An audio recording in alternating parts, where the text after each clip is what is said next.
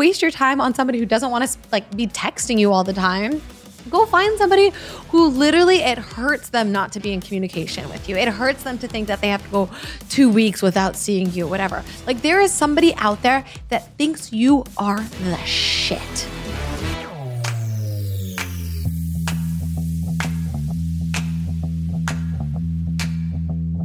When I was growing up, I was always told that I was too much to handle. I was too loud, too opinionated, too demanding, just plain too much. Now, as an adult, I celebrate these qualities within myself and within the women I know. This is a call to action. This is a space to own your too muchness. This is too much to handle.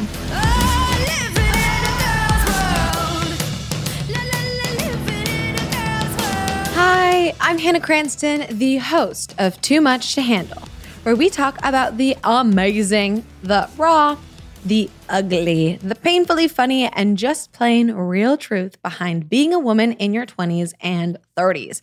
These are the conversations you're already having behind closed doors about everything from sex and dating, career pros and woes, to body issues. And we're just airing them. They might be too much to handle, but that's what we like. And today, I'm going to do something I rarely do, but I am so, so excited about. I am going to do an Ask Me Anything episode, or an AMA, as the kids call it. So I've been hosting the show for about two months now. And I love that so many of you are former Think Tank or TYT viewers but a lot of you are new and maybe you don't know me or what I'm all about. So I thought this would be an awesome opportunity for us to, you know, get to know each other a little better. When I started this podcast, I obviously knew that I had a lot to talk about and a lot to share. But I also knew that I didn't just want it to be about me. I wanted it to be about the community that we can really foster together. Um, and it's really about working together to navigate through the confusing and complicated and messy lives that we're all leading, you know, in our own ways. So, I want to do more shows where I integrate your voices and your perspectives so that we can build and grow and flourish that community. And we can really have a more dynamic and progressive conversation. So, with that said, that's enough of my voice. So I'm so excited because I get to hear what you have to say in your words, in your voices, and find out what you really want to know. Um, I'm going to be completely honest here. When I was going through these questions that you guys sent in, such, such great questions, um, I kind of teared up um, because, you know, I do this and I've been doing, you know, an iteration of this for four plus years now. And when I get to hear from you and your voice and just hear what you have to say. It's just so humbling and so incredible for me to hear that you guys care enough to ask me a question, that you care about my opinion and want to know things. And um, it's so nice because I'm like talking to a microphone or talking at a camera, and I don't really, I know I'm talking to you and we're with you. But when I actually hear your voice and I have that tangibility, it is just so special. And so thank you guys for taking the time to record these. And so without further ado, let's hear from Hannah Bonning. Love your first name. Let's hear what she has to say. Hi, Hannah. I watched you when you were on TYT, um, and I've been really enjoying the podcast. And I'm 18 and really interested in the kind of alternative media and activism field and wondered how you got into it and if you have any tips. Thank you. Thank you, Hannah. Thank you for recording your question. And I uh, thank you for listening. And I so, so appreciate that you are wanting to go into a similar career path as me. Um, I I love that you are 18 and you know that you want to do that. At 18, I did not know that I wanted to do this. Um, I had no idea what I wanted to do. I studied biology when I first went into college, and I came out with a degree in psychology, economics, and business, none of which really prepare you for uh, the world of, of media or digital media, entertainment industry, all that jazz. Um, so I didn't know really what I wanted to do when I graduated college. And um, I kind of took time to think about what I was passionate about. And at the time, this is a little personal, but I was dating uh, guys who didn't know what was going on in Syria.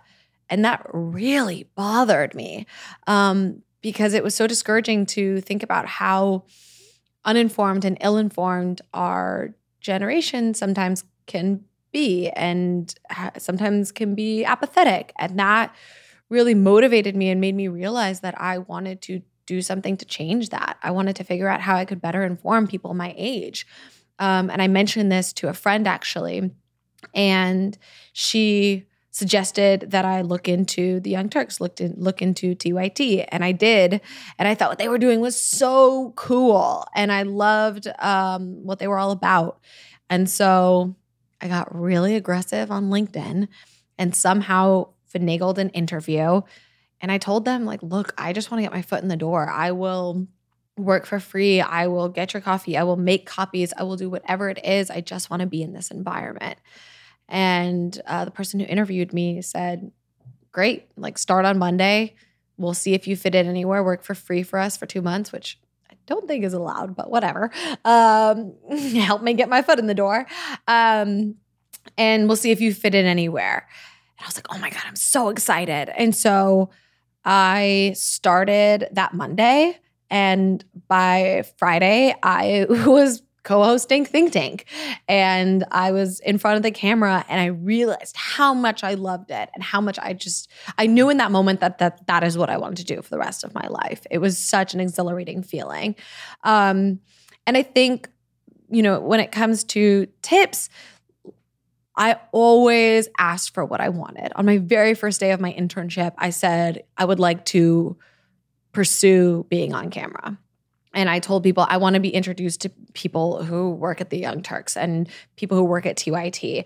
And then I told my um, co-host at the time, John, I said I want to be producer of this show. I just you always you don't get what you don't ask for, and so you're already on the right path because you're asking for tips about this and you're asking about this. So I love that.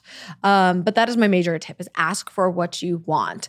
Um, other than that, like meet with as many people as you can, even people who aren't super connected into that world. If they even have a slight connection themselves, meet with them, have coffee with them, follow up, be really good about follow up emails. Um, and then my last tip is with digital media, we have such a um, amazing opportunity and something that is so special about the democratization of information where you can literally right now today just start doing something. Just make it and make it happen. Um, it's not going to be perfect. It's not going to be you know your dream thing but just the process of creating and putting yourself out there and going through the motions is going to be uh, or is going to set you up really really well. So just go out there and do it. I'm reading um, Shoe Dog right now by Phil Knight, which is all about the founding of Nike. And so, in the words of Phil Knight, just do it. You know, I I hope that's good advice, but I I, I know it's cliched, but I really do believe that that is how you can achieve your dreams is just by going out there and not waiting for somebody to give you permission. Just go out there and do it. All right. Uh, next question is from Tess. Let's hear what she has to say. Hi, Hannah. If I remember correctly, you went to an Ivy League school. How was the admission process and how was your time there? Thank you, Tess, for your question. I love that. Um, I actually went to Duke, which is like not technically an Ivy League, but you know, it's still a top 10 school. Um, actually turned down an Ivy League school. I turned down Penn to go to Duke. So, uh, but it's not an Ivy League school, but it is still a good school. And I appreciate your question. Um, the admissions process is brutal. I like there's just no way to sugarcoat that because not because it's like, oh, you have to write all your common app or essays and answer all of these questions, but it is such a crapshoot. And you're not told that enough as a high schooler. Because your you know your college guidance counselors will tell you that you need to be really well rounded and play the flute while also playing tennis and you know get this grade and blah blah blah but you have no idea what one particular admissions officer is looking for on that particular day or if they're hangry or they're pissed off or if they have like a personal vendetta against a random person from their life who also played the flute. Like it is such a crapshoot. So don't get so caught up in that. Just be yourself. And I know, oh God, I'm doing a lot of cliches today. But if you show people like your true self and you're not trying to peacock, you're going to end up at the right school for you because you're going to find a school that really vibes with who you are authentically. Um, and, you know, I wouldn't focus on like the Ivy League component of that. I would go to the school where you think you're going to be the happiest. Um, I went to a school that I knew would sound impressive. And while I love Duke, I hated my college experience, and not enough people talk about that. Um, I think people like just build college up and say how it's supposed to be like the best four years of your life, and like all of that kind of stuff. But like that was not the case for me. I was not the best four years of my life. And how sad to have four years when you're in your early 20s be the best four years of your life. Like that is not the case. They can be amazing years. And I know for so many of my friends and for like my sister, she loved college. Like they can be really great years, but it's not going to be the best four years of your life. So don't get so caught up in that. Um, but pick a school where you do think that your happiness can be more closely achieved. Um, I I think like like I wish I had gone to a school that maybe wasn't so rigorous in academics because I put so much pressure on myself that I couldn't find time to enjoy some of the best aspects of college and making friendships and you know building community and stuff like that because I was so obsessed with my grades. And yes, I did well and it looks cool that I went to Duke and had, you know, a good GPA for like my first job out of college. Now nobody gives a fuck. So I think um like when you're going through the admissions process, just remember that this is such a short period of your life and one that's important, no doubt, but picking a place where you're going to be happy over something that's going to sound good and that you are going to feel even more pressure to like play the flute and play tennis and get good grades and all that BS um, is not as important as as making sure that your uh, mental and physical well-being is is taken care of. So I, I hope that helps a little bit. I know it's so hard when you're like in the midst of everything to kind of step back and think about that stuff, but um, I promise that that is uh, the the more prudent way to go about all of this. Okay, let's look at our next question. Hi, Hannah. I know that. Oh, wait, I forgot to say her name. Sorry, this is from Jessica Camangelli. I don't hope I pronounced that wrong. Okay.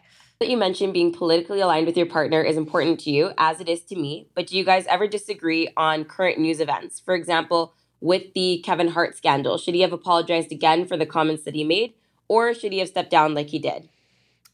Yes. Uh, thank you for your question. And yes, I think that we are me and my partner are very closely aligned politically and that's always been something that's important to me and it doesn't have to be something that's important to everybody but i know that's something that i prioritize in a relationship um, we don't i don't think we disagree upon anything important to be completely honest we don't talk about politics a lot um, to be completely honest uh, i have stopped talking about politics a lot since I left my uh, former job because while I stay informed and I think it's important to be informed and politically aware, I needed a break.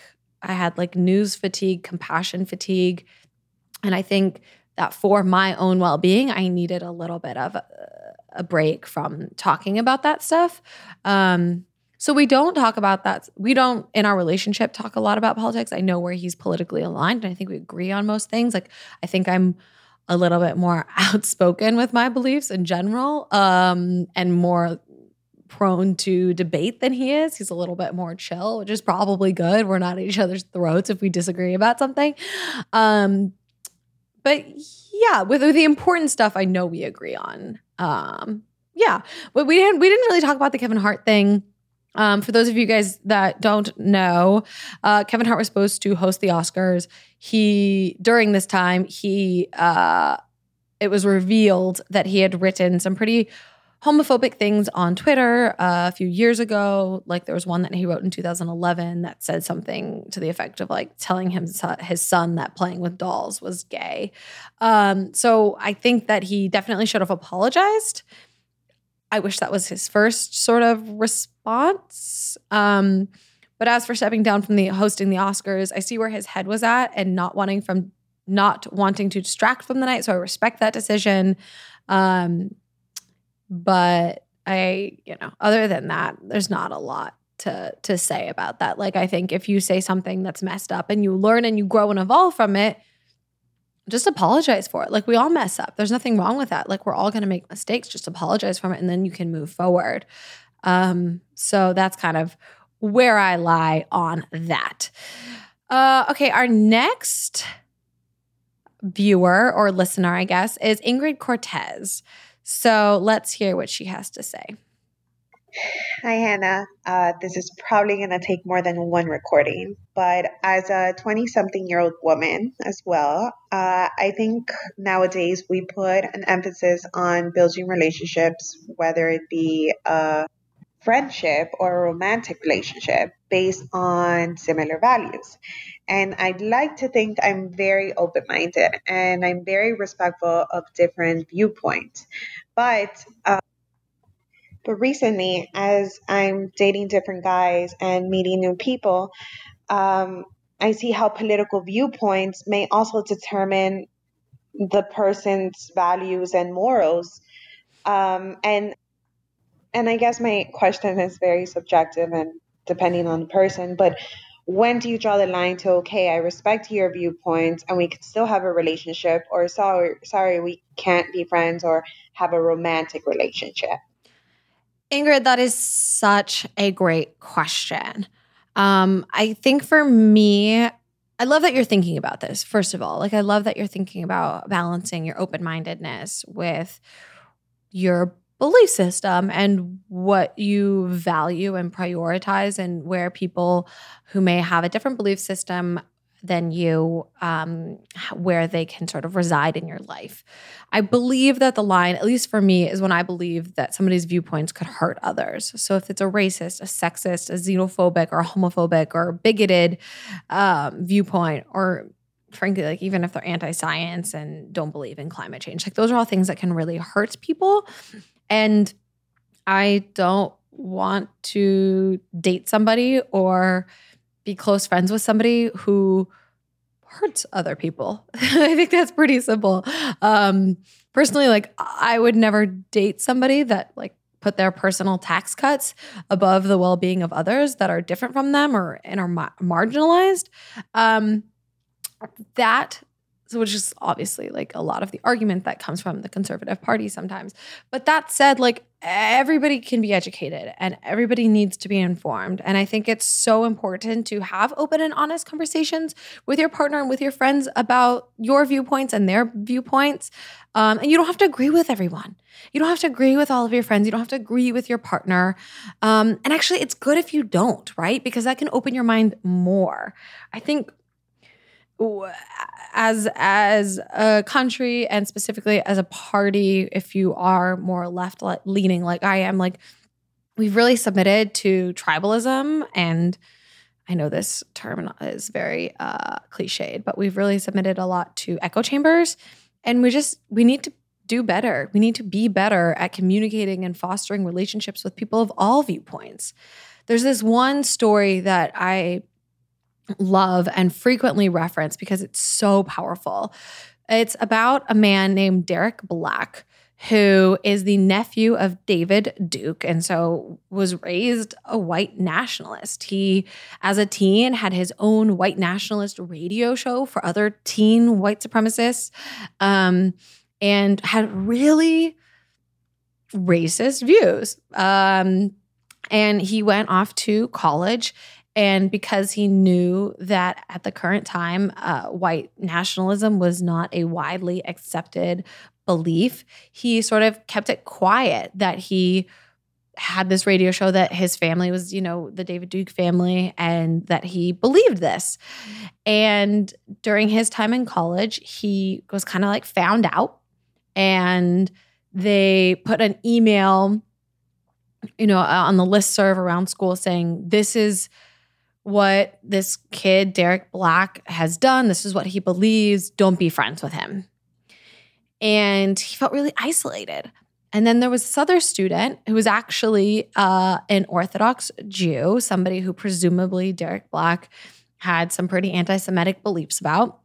And he started inviting him to his Friday night Shabbat dinner.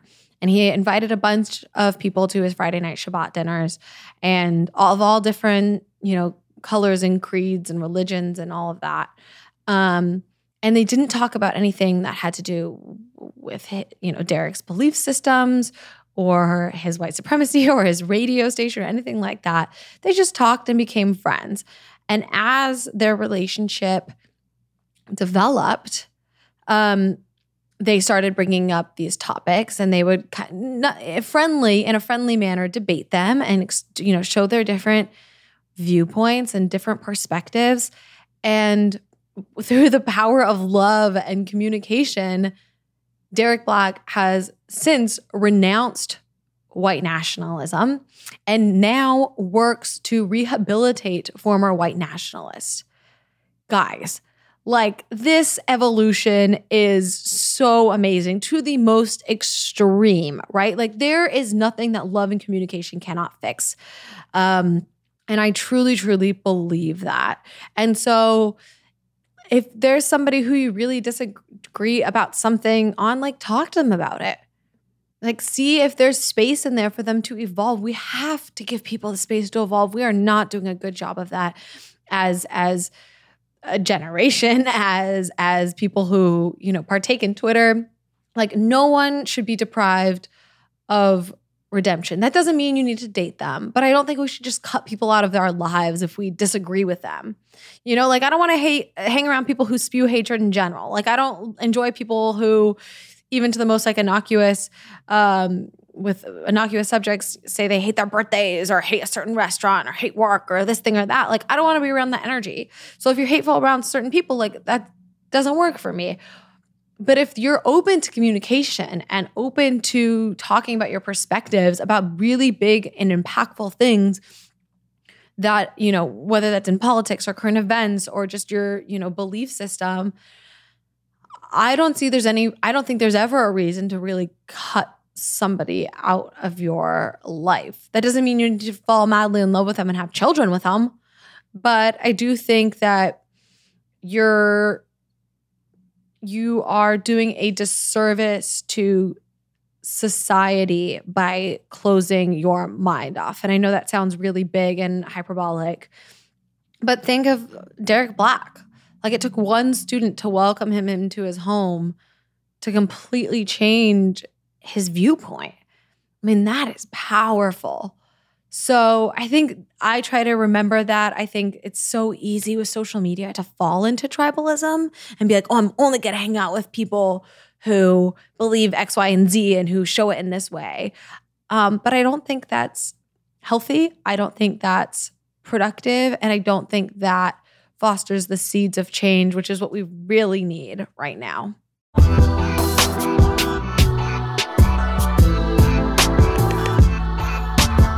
You guys, this is serious. I found it. I found a natural deodorant that, wait for it, actually works. You guys, Myro delivers obsession worthy, naturally effective deodorant that looks as good as it smells. So basically, they make this natural deodorant with a custom blend of all these different essential oils that release over time to keep you fresh. And it includes some barley powder to keep you dry, which I didn't know was possible with natural deodorant. Their formula is hardworking, long lasting, and has no toxic anything. 0% aluminum, 0% parabens, and their ingredients are clinically tested for safety and efficacy, which we all know is real important when it comes to your underarms. So here's how it works. You choose your scent. I chose Pillow Talk because it sounded kind of sexy and it smells like violet leaf and wild amaryllis. And then you can choose the color of your case. I got a cute seafoam green sort of thing, super cute. You get a refresh every three months that's delivered straight to your door, conveniently timed for when most people run out. You could switch sends, press pause, or stop literally anytime you want, but you won't want to because Myro is so amazing. You guys, because you listen to Too Much to Handle, could actually get 50% off your first order and you could start today for just $5. $5, guys, for natural deodorant that works. That is a steal. All you have to do is visit mymyro.com slash too much and use the promo code too much. Again, 50% off your first order and get started literally today for just $5 by visiting mymyro.com slash too much and using the promo code too much. Get on this now. Let's hear from Brinley Lowe. Hey, Hannah, I want to hear your perspective on the he's just not that into you philosophy when it comes to dating. Thanks. Thanks, Brinley, for your question. Um, you guys, this that movie, he's just not that into you, shook me. Uh, it was eye opening feature film. Okay. Um, the if you haven't seen the movie, the concept is essentially like if a guy is not reaching out to you, he's not texting you, he's not trying to hang out with you, and he's showing disinterest, he's not he's just not that into you. You know, and I think we as women like we like the chase a little bit and we're like, "Oh no, he's just he's being, you know, moody or being more aloof or whatever we try to tell ourselves to tell us that he really secretly loves us." Uh, but he doesn't. And it's a rude awakening and it sucks. And that feeling is not good, especially if you're into somebody. But that's okay. Like, not everybody's gonna love you, and that's awesome. You don't want everybody to love you. That means you're not doing enough to make yourself unique. Um, and I think it's so, it can be really uh, discouraging, but really empowering at the same time. Because if a guy's not really into you, great. That means that means that you now get to go find somebody who is obsessed with you.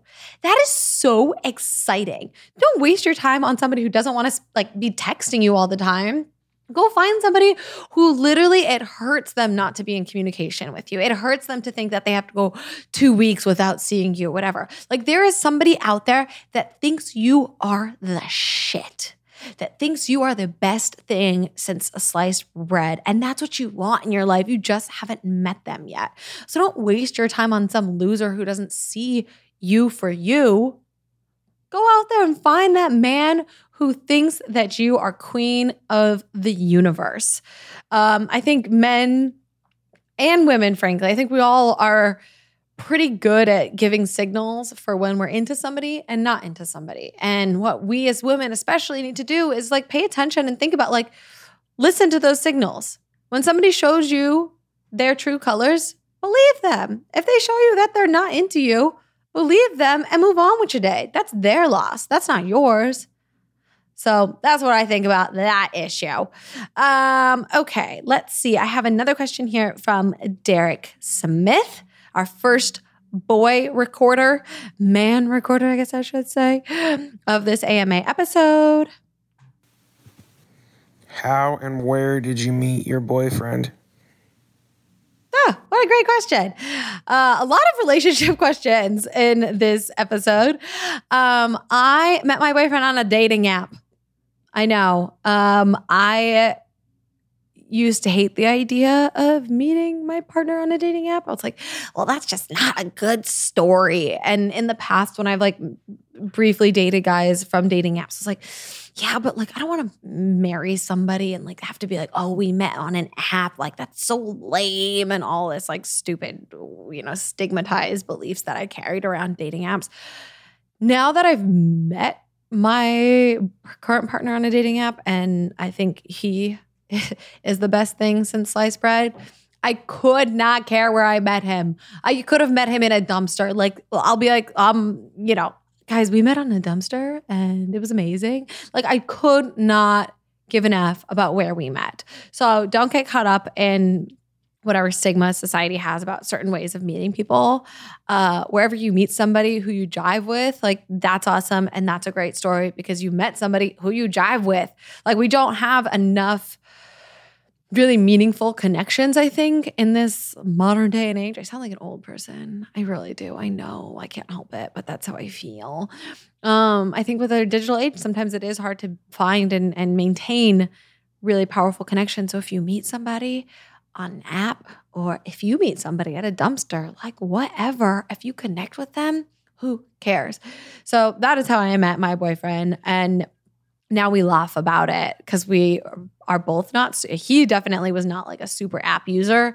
Um i've definitely you know been on the app scene and and had my fair share of app dates but it is pretty uh funny to think that you can meet somebody who you so greatly respect and love and cherish on a app that you downloaded from the App Store. Uh, it is a little wild to think about that. But that's how we met, Derek. Thank you for your question. Okay, our next question is from Maya Levy. Hey, Hannah. I hope you're doing well. I love you and I love your podcast. I feel like you always have so many insightful things to say. I wanted to know what your biggest tips were for loving yourself and establishing a sense of self worth, especially after a breakup or a difficult time. Maya, I love you. And thank you so much for this question. And thank you so much for the kind words. Loving yourself and finding that self worth, especially when you feel um, a sense of rejection, is really hard. I'm not going to lie to you. It is really hard. Um, and maintaining a self love and self worth that can withstand rejection and withstand something so traumatic as a breakup is is sometimes near impossible. Um, I do not claim to have all the answers for you and to that. That said, um, I had a moment that I think I'll talk about in more depth in a, in a future episode, but I had a moment about a year and a half ago where I was actually running and you know, I was thinking about all the things that I didn't like about myself, which I think we as humans often do. Um, and I had this epiphany and I realized it's like, wait, I am wasting my life hating myself and hating my body and hating the things I do. Like, why am I wasting this time? I, I only get one life. Why am I spending it being so unhappy with who I am. And that sort of really stuck with me and was a really big awakening for me. I'm not going to say like I got off, you know, the treadmill and then all of a sudden I was like, I love me. Like that was not the case obviously. Like it takes a lot of hard work. And I think the biggest tip and the thing that worked the best for me was living life as somebody who loved herself. So I didn't necessarily love myself yet, but I tried to think about okay, if somebody, if there's a woman out there who loves herself, how is she moving through the world? How is she talking to herself? How is she talking to others? What sort of activities is she doing? And how can I emulate that? So when I look in front of the mirror naked a woman who loved herself wouldn't say, Oh, I don't like this. I need to go to the gym and not eat as many sweets or whatever. A woman who loved herself would be like, Fuck yes. Right? A woman who loved herself wouldn't stress about what she was wearing every day or be anxious about something she said that was a little bit awkward to the, you know, barista in the morning. Somebody who loved herself would be really confident in what she says. That's not to say we're going to have moments where we feel insecure. Of course, that is called being a human. You're going to have ups and downs and that's okay. But sort of almost faking it till I made it really helped me because I was going through the motions of loving myself, even though I didn't necessarily love myself yet. And it's it's a process. It's not going to happen overnight. Um, other things that helped me were, you know, in a similar vein, were affirmations.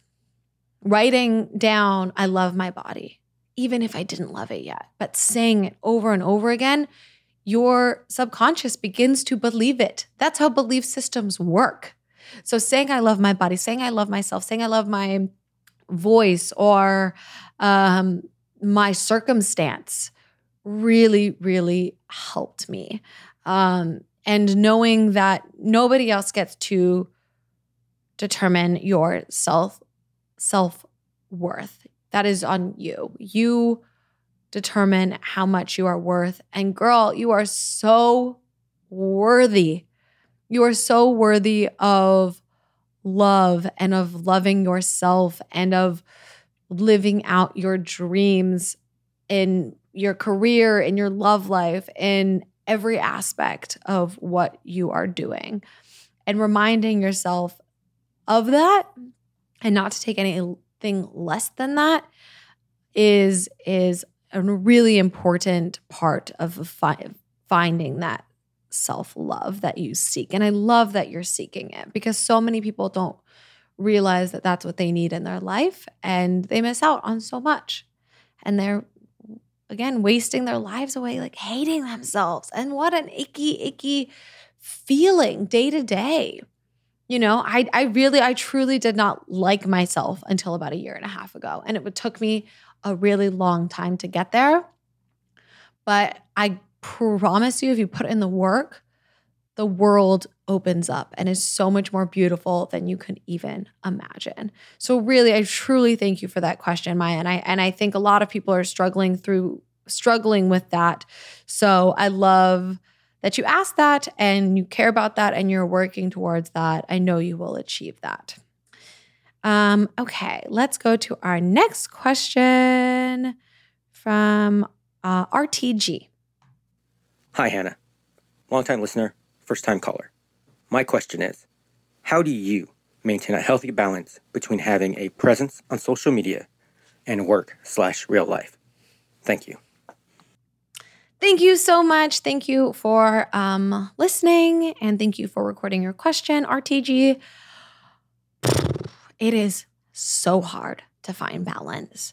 Um, I know for everyone it is really hard, but since social media is kind of my work, uh, I really, really, really struggle with this one. But personally, I'm a huge fan of the unplug. Um, there are times when I do not have my phone out. I don't have it out at dinner. Uh, I don't have it out when I'm conversing with friends. I think eye contact and connection is really, really important to me. Um, so putting away my phone during that time, so I'm not even distracted by it, is a way that I sort of separate. Uh, I try not to have my phone out with my boyfriend or in bed or anything like that. That said, sometimes duty calls and you got to respond to something or post something or you need to take a phone call, whatever it may be. But I think just acknowledging it has really helped me. So saying, look, I'm really sorry. I want to talk about or catch up on or whatever, but I just need to respond to this or to post this because XYZ. And that way, the person you're with feels heard and that you too are setting a boundary for yourself and a time limit. I think setting that time limit is really important. Um, I personally, one way that I've I've achieved this in my life and and combated some of the effects of that interweaving of personal life and social media is in the morning. I don't spend a lot of time on Instagram. I definitely don't look at Twitter because that'll stress me out. But I will wake up and I will go directly and I write in my journal and I write things that I'm grateful for. And that's a different way where I can separate myself and really ground myself and become a little bit more present and in the moment. And then I can, you know, scroll through Instagram. I do it like all of us do it. Um, but really setting that boundary of saying, you know what, that's not the first thing I'm going to do in the morning. That's not something that I'm going to do while I'm trying to talk to somebody. Um, but setting that sort of, this is when I can scroll, this is when I can post, this is when I can do whatever it is that you need to do on social media. and then I'm going to go out for a walk, or I'm going to focus on work, or I'm going to uh, spend time with my, you know, family or friends. We're not all going to be perfect, but just acknowledging times where you can unplug and um, be more present in your surroundings, I think is really important. And just remember that social media is not real life. like, even though I put a lot of my life on social media, like, that is not real life.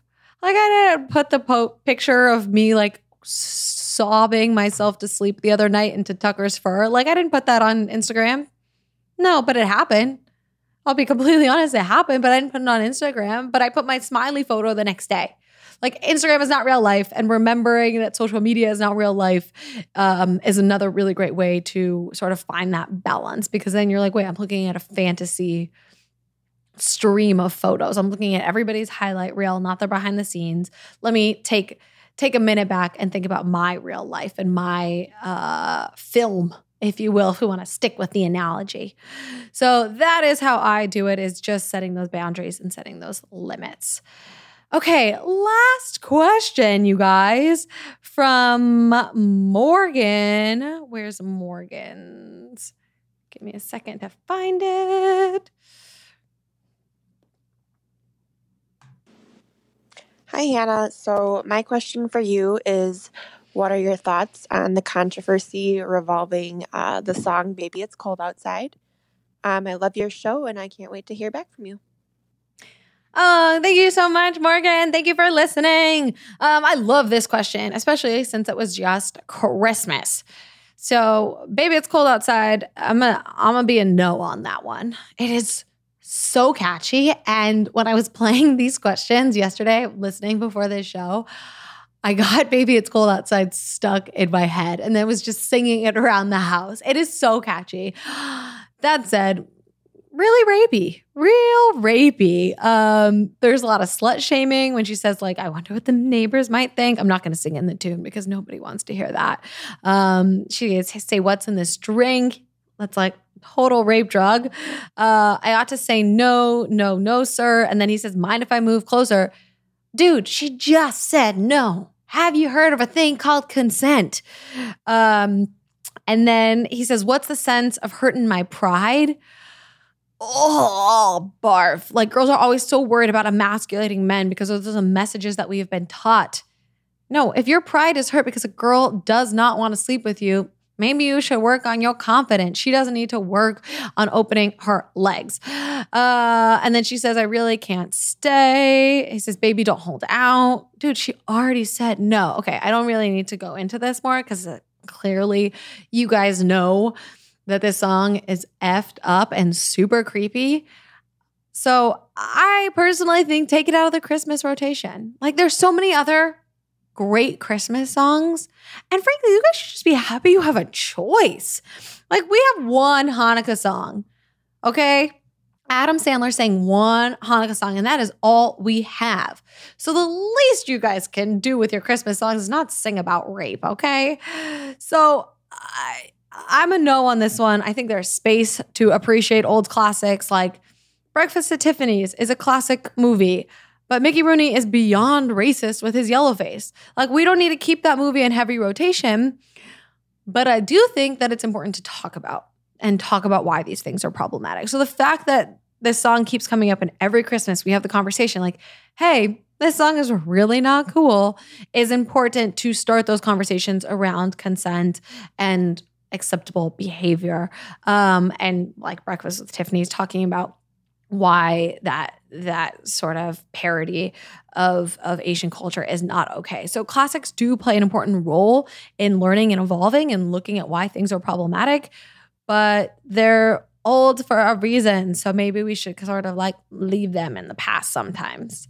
Um, yeah, that's my thought on that, Morgan. Thank you so much for your question. I think that's a pretty good place to end it. Thank you all for your amazing questions. There were so many amazing questions. I wish I could answer them all. Um, these were just so thoughtful and thought provoking, and I I so appreciate the time and thought that you guys put into just going on the website and recording them. And you guys are truly, truly the best. And I love you so, so much. And I am constantly reminded of that, especially during this holiday season. Uh, I hope everybody spends the rest of their day humming Baby It's Cold Outside in their head. I'm so sorry for doing that to you. Uh, thank you. We're going to do a lot more of these AMAs. So uh, if you didn't get your question answered, or if you didn't have time to record it, whatever, fear not, you will have a chance in the future. Please, please, please be sure to subscribe so that you don't miss a single episode coming up. Also, please rate and review this podcast because I'm going to be giving shout outs and reading some of your comments. And just a reminder, we'll be coming at you every single Wednesday in the new year. So buckle up because it's going to be too much to handle. See you in 2019. Bye.